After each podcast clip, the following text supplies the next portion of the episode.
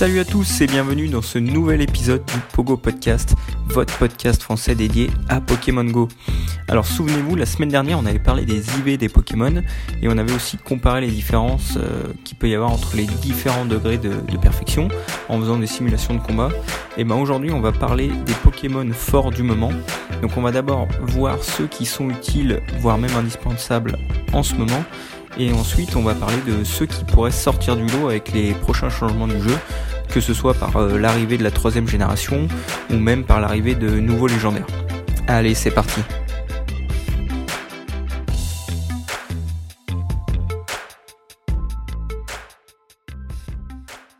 Avant de rentrer dans le vif du sujet, euh, je vais faire un petit rappel pour vous dire donc qu'un nouvel événement a démarré aujourd'hui. Euh, il va se terminer en fin de semaine puisque le dernier jour ce sera dimanche. Et en fait, cet événement, c'est le Global Catch Challenge. Et le but, c'est que le nombre total de captures de Pokémon dans le monde entier atteigne certains paliers pour pouvoir débloquer euh, des récompenses au, fur et à mesure. Euh, le premier palier, par exemple, c'est quand euh, tous les joueurs du monde auront atteint ensemble les 500 millions de captures. Et à ce moment-là, on aura donc double XP et les leurs dureront 6 heures au lieu de 30 minutes et euh, pour continuer en gros à farmer le plus possible les Pokémon. Et donc ensuite, si on atteint 1,5 milliard de captures en cumulé, euh, on garde le double XP et les leurs, mais en plus de ça, il va y avoir la poussière d'étoiles qui sera elle aussi doublée, qui va s'ajouter euh, au bonus. Et le troisième et dernier palier, en fait, c'est quand on aura tous atteint les 3 milliards de captures. Et à ce moment-là, on aura donc euh, double XP, double poussière et des leurres de 6 heures. Mais surtout, en fait, l'élément à retenir, c'est qu'il y aura qu'un artichaut qui sera disponible dans le monde entier pendant 48 heures. Euh, dès que le palier sera atteint. Donc c'est quand même super intéressant parce que ça nous permettrait de récupérer donc un nouveau Pokémon régional sans avoir à voyager jusqu'en Asie. Euh, et puis en compensation de, du canard chaud pour nous, les Asiatiques, eux, ils auront droit à leur Kangourex pendant euh, les 48 heures en question. Donc quelque part, en fait, tout le monde y trouverait son compte. Alors le total de capture, il s'arrête le 26 novembre, mais en fait tous les bonus qui seront débloqués euh, vont être disponibles, eux, jusqu'au 1er décembre. Donc ça veut dire qu'en fait, plus on atteint les paliers rapidement, plus on aura le temps de profiter des bonus. Et pour donner un ordre d'idée, il y a des gens qui ont fait des, des calculs. Et donc, en se basant sur une estimation qui donne à entre 20 et 30 millions le nombre de joueurs qui jouent tous les jours euh, au jeu, il suffirait qu'avec une estimation très pessimiste, on capture tous 25 Pokémon par jour pour atteindre les 3 milliards, les 3 milliards en cumulé à la fin de la semaine. Donc, ce qui est finalement pas si énorme que ça, et c'est même largement faisable. Et pour faire un autre petit rappel, je sais pas si vous vous souvenez, mais le 11 novembre dernier, le CEO de Niantic, qui s'appelle euh, John Hank, il avait publié un petit texte sur le blog de, de l'entreprise, dans lequel il annonçait que Niantic allait augmenter ses effectifs pour travailler encore plus efficacement sur Pokémon Go et surtout pour proposer en fait euh, des nouvelles mises à jour et des nouveaux contenus en 2018. Et à ce moment-là, il avait dit qu'on allait nous annoncer plus précisément les nouveautés en question dans la semaine qui suivait. Donc ça fait maintenant presque dix jours euh, que c'est passé, on n'a toujours rien eu. Mais avec l'annonce euh, de l'événement donc du Global Catch Challenge, euh, ils ont aussi précisé qu'on aurait des infos sur les fameux contenus à venir d'ici quelques jours. Donc il n'y a plus qu'à espérer pour que cette fois-ci ce soit vrai et que ça tombe même dans la semaine là, pour qu'on soit fixé le plus rapidement possible.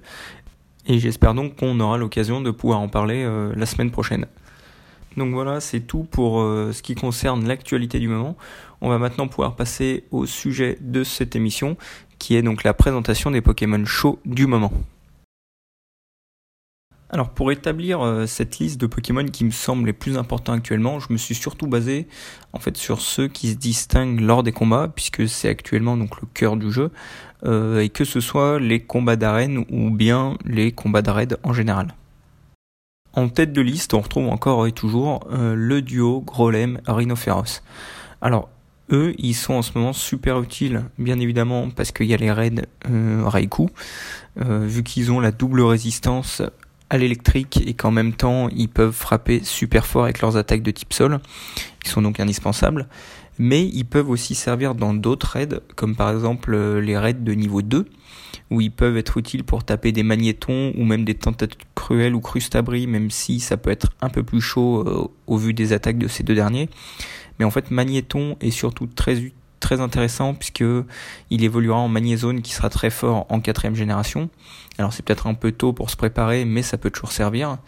Et euh, Crustabri reste aussi un super défenseur puisqu'il a la troisième stade de défense actuellement avec 323. Ils peuvent aussi servir Grolem et Rhinophéros pour faire des, euh, des raids fenards ou des raids insécateurs puisque un sécateur a une double faiblesse à la roche. Et euh, Fenard, pour ceux qui veulent le tenter en solo, n'a été réussi euh, que très très très peu. Mais il a été réussi à chaque fois avec des Grolem uniquement des Grolem. Donc voilà, ils sont euh, tous les deux très forts pour ça, Grolem Rhinophéros. Euh, j'ai quand même une petite préférence pour Grolem justement, euh, puisqu'il a la possibilité d'avoir un moveset soit entièrement sol, soit entièrement roche. Là où Rhinophéros, lui, peut juste avoir un moveset entièrement sol et il peut pas avoir d'attaque rapide de type roche. Il a juste une attaque rapide combat à la place de celle sol. Donc c'est pas une énorme différence, mais euh, ça peut quand même jouer si jamais vous devez choisir entre les deux. Et de toute façon, en fait, ces deux-là sont aussi super utiles à l'avenir, puisqu'ils pourront euh, encore une fois nous servir contre OO. Cette fois-ci avec des attaques complètement roches, puisque OO, quand il arrivera dans les raids, euh, sera doublement faible à la roche dû à son double type vol et feu. Ensuite, on peut mentionner le cas de Maconier, qui reste encore super utile, euh, tout simplement parce que euh, pour les raids de niveau 4, c'est le Pokémon à avoir dans son équipe, en plusieurs exemplaires si possible, tout simplement parce que Tyrannosif a une double faiblesse aux attaques de type combat. Euh, Ronflex est faible au combat, le classe aussi, Grolem aussi.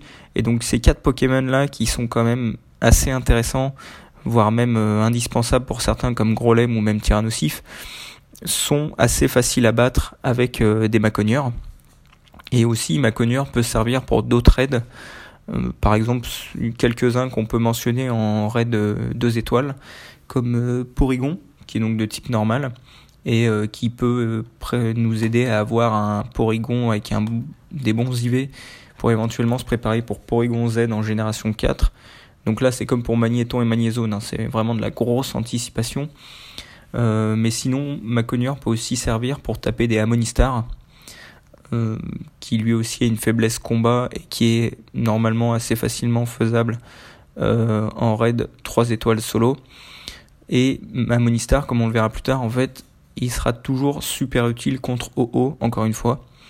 Et Maconier reste aussi le choix numéro 1 en général pour euh, prendre des arènes où en défense il y a des Leuphories, des Levénards ou même des Ronflex qui sont posés. Et d'ailleurs, pour rester donc sur l'idée de ce trio de défenseurs qu'on retrouve absolument partout presque dans les arènes, euh, un autre bon attaquant pour leur faire face, c'est Ursaring, qui, euh, selon moi, est un Pokémon assez sous-estimé. il est super utile puisqu'il est de type normal, donc ça veut dire qu'il sera sensible à aucune des attaques que peut avoir soit un Leufori, soit un Levenard, soit un Ronflex. Donc là-dessus, il pourra résister au combat. Mais l'avantage aussi d'Ursaring, c'est qu'il euh, a une très grosse stat d'attaque, puisqu'il a 236, et il peut avoir accès à un moveset entièrement combat. Donc ça veut dire que ça va lui permettre de faire de bons gros dégâts sans avoir besoin de réfléchir à esquiver, puisque euh, il va résister euh, assez facilement tout le long du combat, justement dû au fait qu'il n'a pas de, de vraies grosses faiblesses aux, attaques de l'euphorie, le vénard ou ronflex. Donc si jamais vous croisez un Pokémon qui est type normal en arène, euh, Ursaring peut être un très bon choix. Donc par exemple même encore contre des, euh, écrémeux, si jamais vous tombez dessus. Euh, il peut même vous servir pour faire des raids solo contre Porygon puisque pour Egon, faut pas l'oublier qu'il peut se retrouver avec un moveset entièrement psy, et à ce moment-là, votre Maconier sera euh, beaucoup plus faible et risquera de pas tenir pendant tout le raid. Euh, toujours en termes de défenseurs qu'on retrouve assez régulièrement dans les arènes, on peut mentionner le cas de Leviator et Aquali. donc qui sont quand même assez fréquents.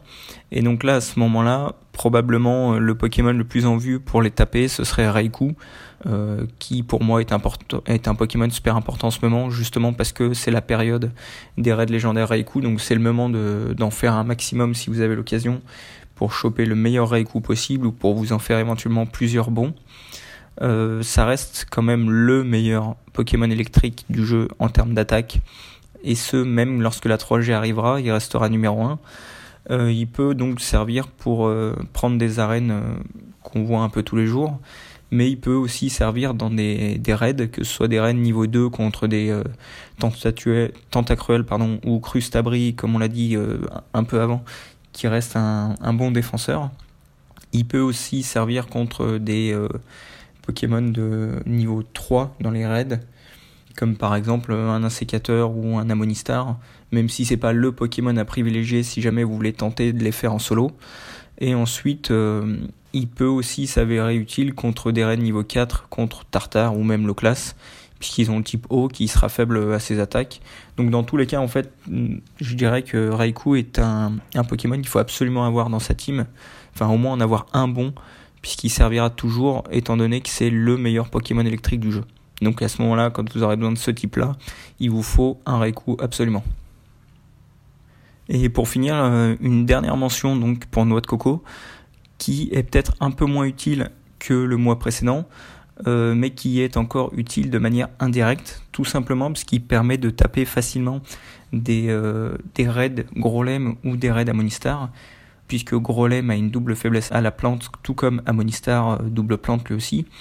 Et là où ces deux Pokémon sont intéressants à obtenir, c'est que Grolem, comme dit précédemment, est super utile contre Raikou et pourra se révéler utile contre OO plus tard.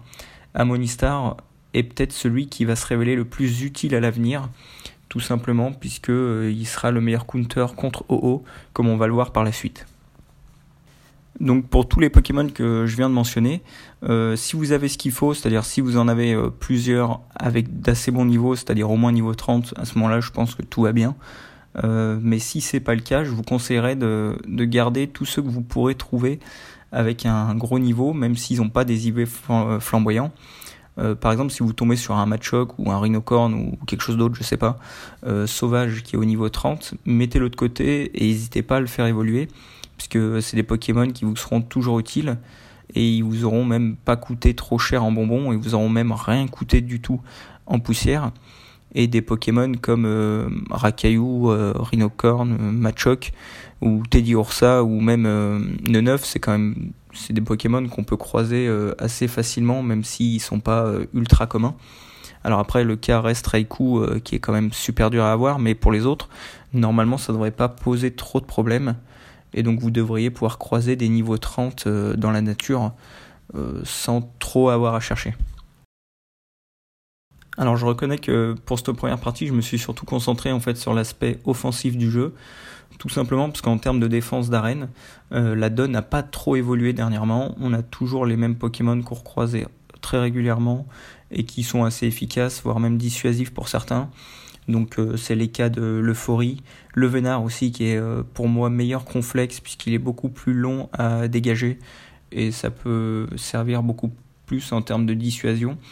Ensuite on peut mentionner les cas de Culbutoke ou de Loclas qui ont quand même euh, une bonne résistance et qui sont aussi assez longs à taper, donc ça peut être assez chiant. Donc pas hésiter à les utiliser.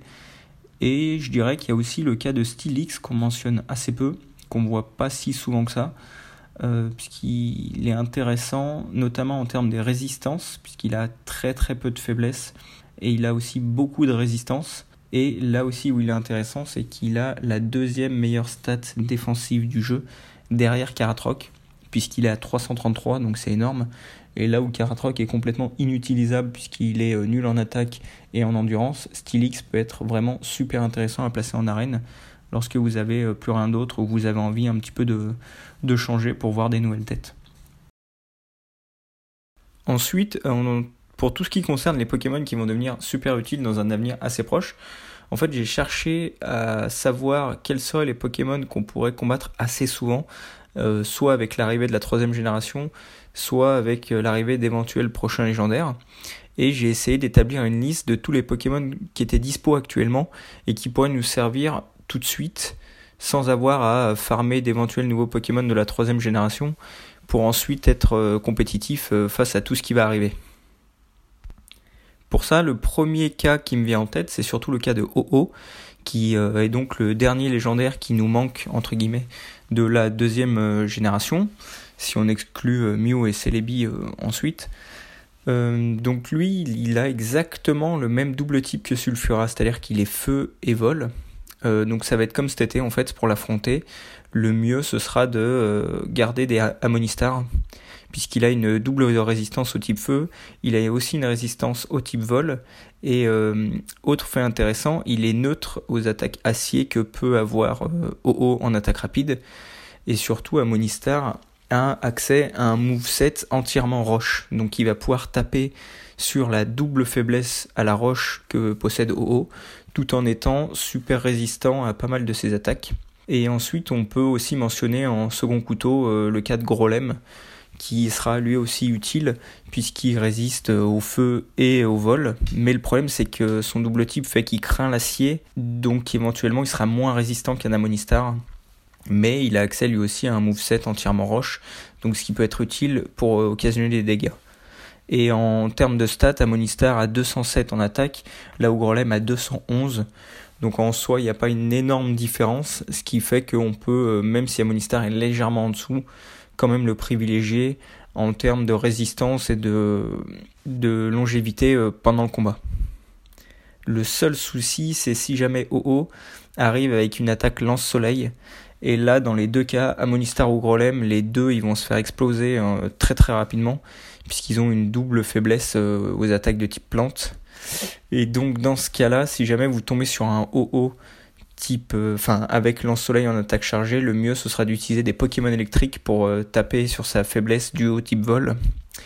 Pas utiliser de Pokémon eau, absolument pas, même s'il est type feu, puisque bah, l'eau craint la plante évidemment. Et donc en Pokémon électrique, bah il y a Raikou qui reste euh, le must comme évoqué précédemment. Donc c'est pour ça que c'est vraiment important d'essayer de farmer les raids Raikou en ce moment et d'essayer d'en accumuler euh, plusieurs, pas forcément une équipe de 6, mais plusieurs pas trop mauvais, avec des bonnes stats pour éventuellement euh, les garder plus tard. Ensuite, j'ai regardé euh, quel Pokémon de la troisième génération serait susceptible de se retrouver assez régulièrement en arène, de divers points de vue.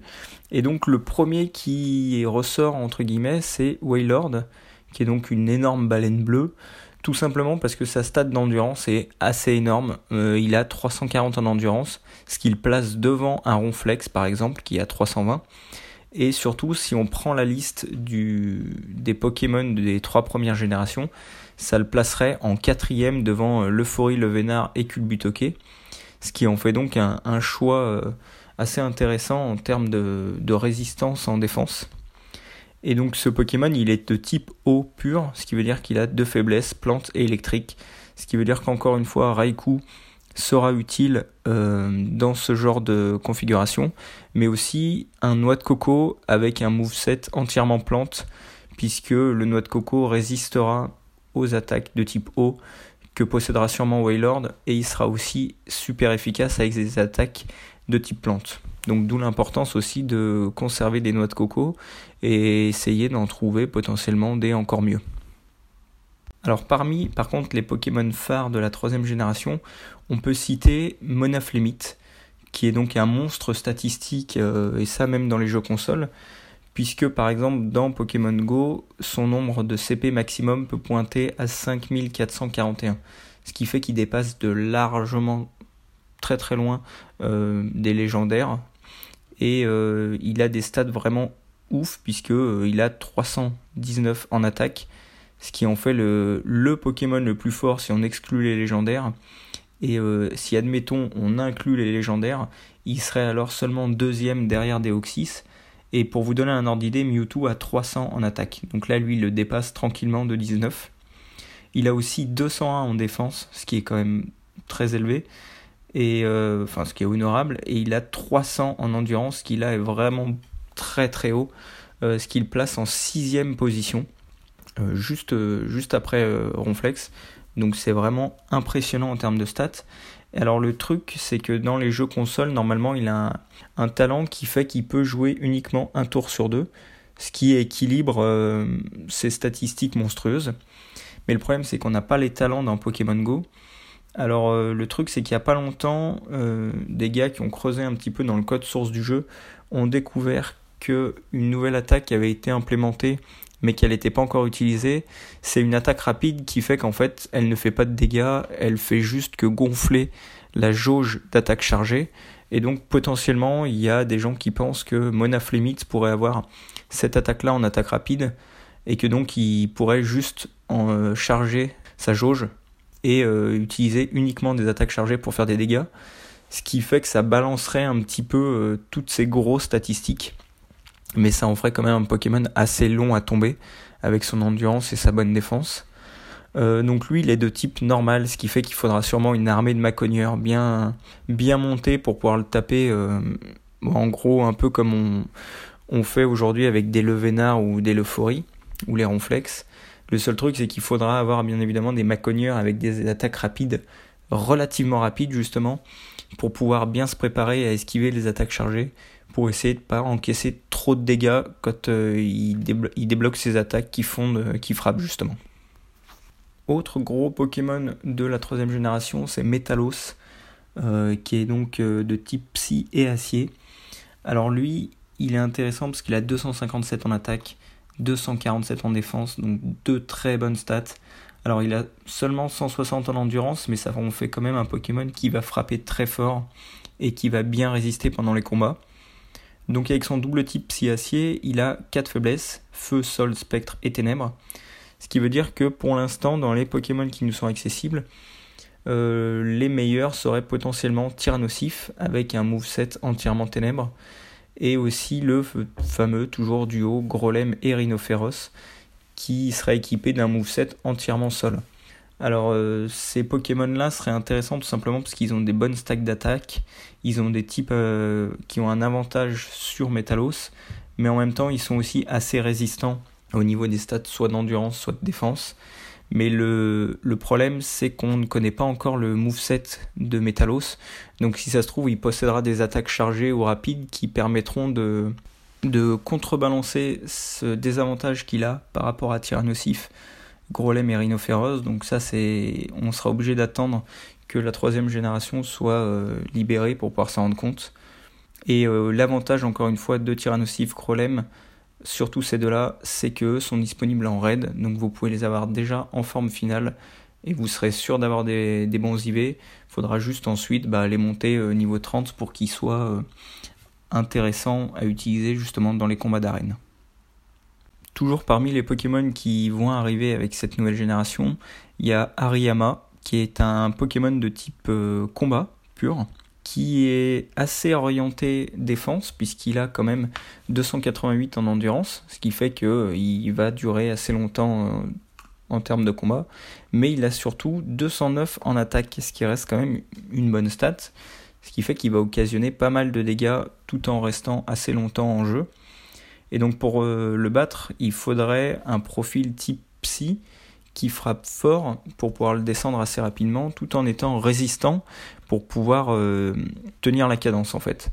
Donc là, le, profil qui semble le plus intéressant, malheureusement, c'est celui de Metalos, puisqu'il a une bonne attaque, une bonne défense. Euh, mais le problème, c'est qu'on l'a pas encore, donc on peut pas commencer à le farmer.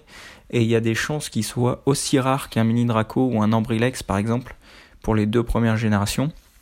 Donc si on se concentre uniquement sur les Pokémon qu'on a actuellement, euh, il y aurait le cas de Mewtwo et Lugia, qui sont tous les deux intéressants par leur type psy. Mais le seul souci, c'est que voilà, c'est des légendaires et que euh, Lugia on peut plus l'avoir, que Mewtwo très peu de gens l'ont. Donc c'est pas non plus des choix vraiment parfaits.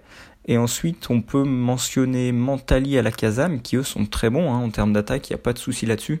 Le problème, c'est au niveau de l'endurance, puisqu'il y a très peu de chances qu'ils résistent avec leurs faibles stats. Donc ils vont frapper fort, mais ça va pas durer longtemps, ce qui peut être un petit souci.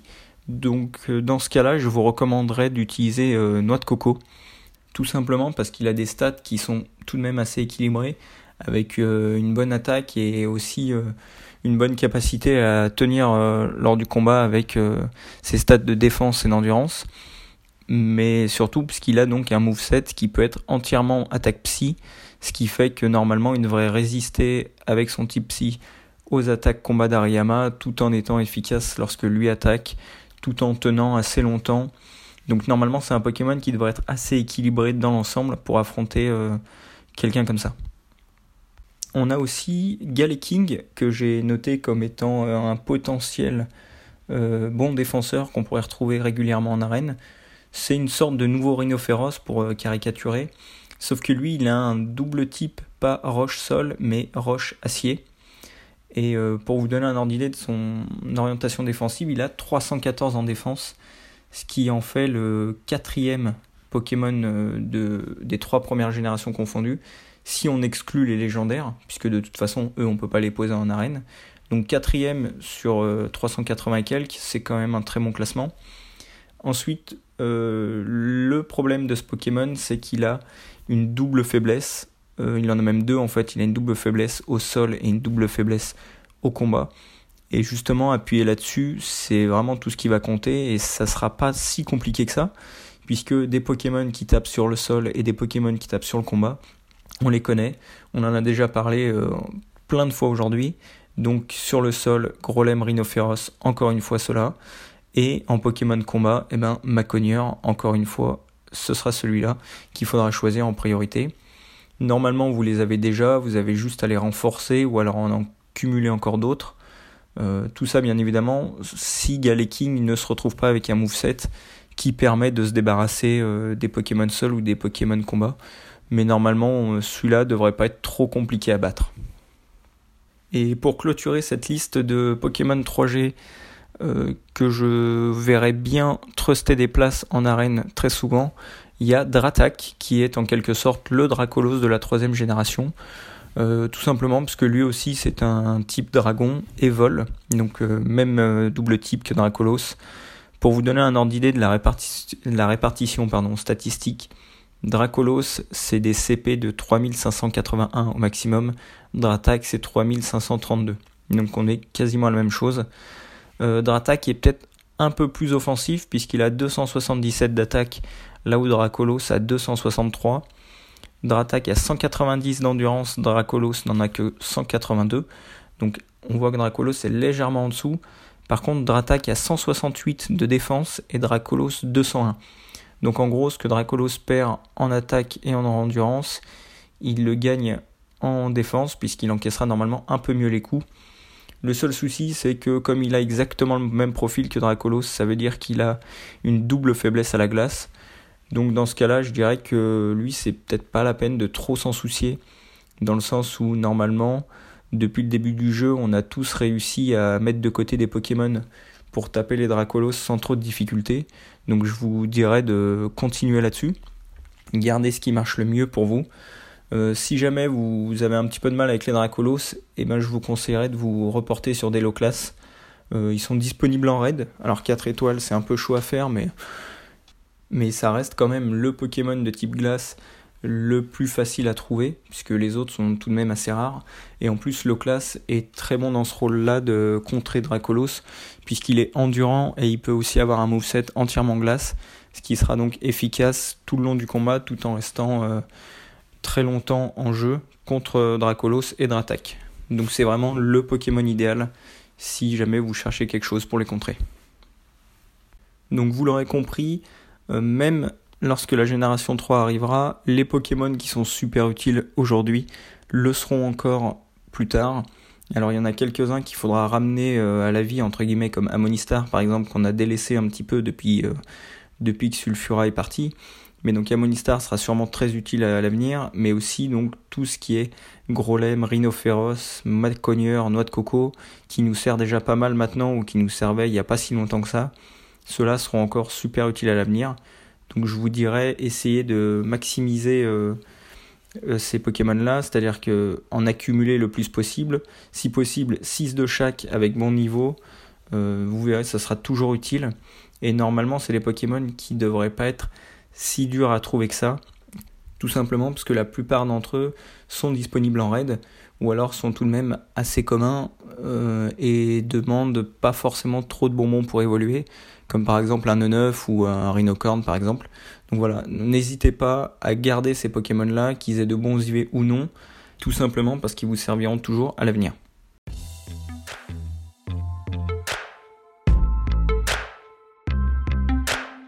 Et voilà, cet épisode du Pogo Podcast est désormais terminé. Alors euh, j'espère que ça vous aura plu, que vous aurez appris des choses, que le sujet vous aura intéressé. En tout cas, n'hésitez pas à me dire ce que vous en avez pensé en commentaire. Si jamais vous voulez euh, revenir sur un point particulier, si vous n'êtes pas d'accord avec quelque chose, si vous pensez même que j'ai pu oublier de mentionner certains Pokémon qui à vos yeux méritent grâce, en tout cas n'hésitez pas à me le dire. Vous pouvez aussi me laisser votre avis sur l'émission en général.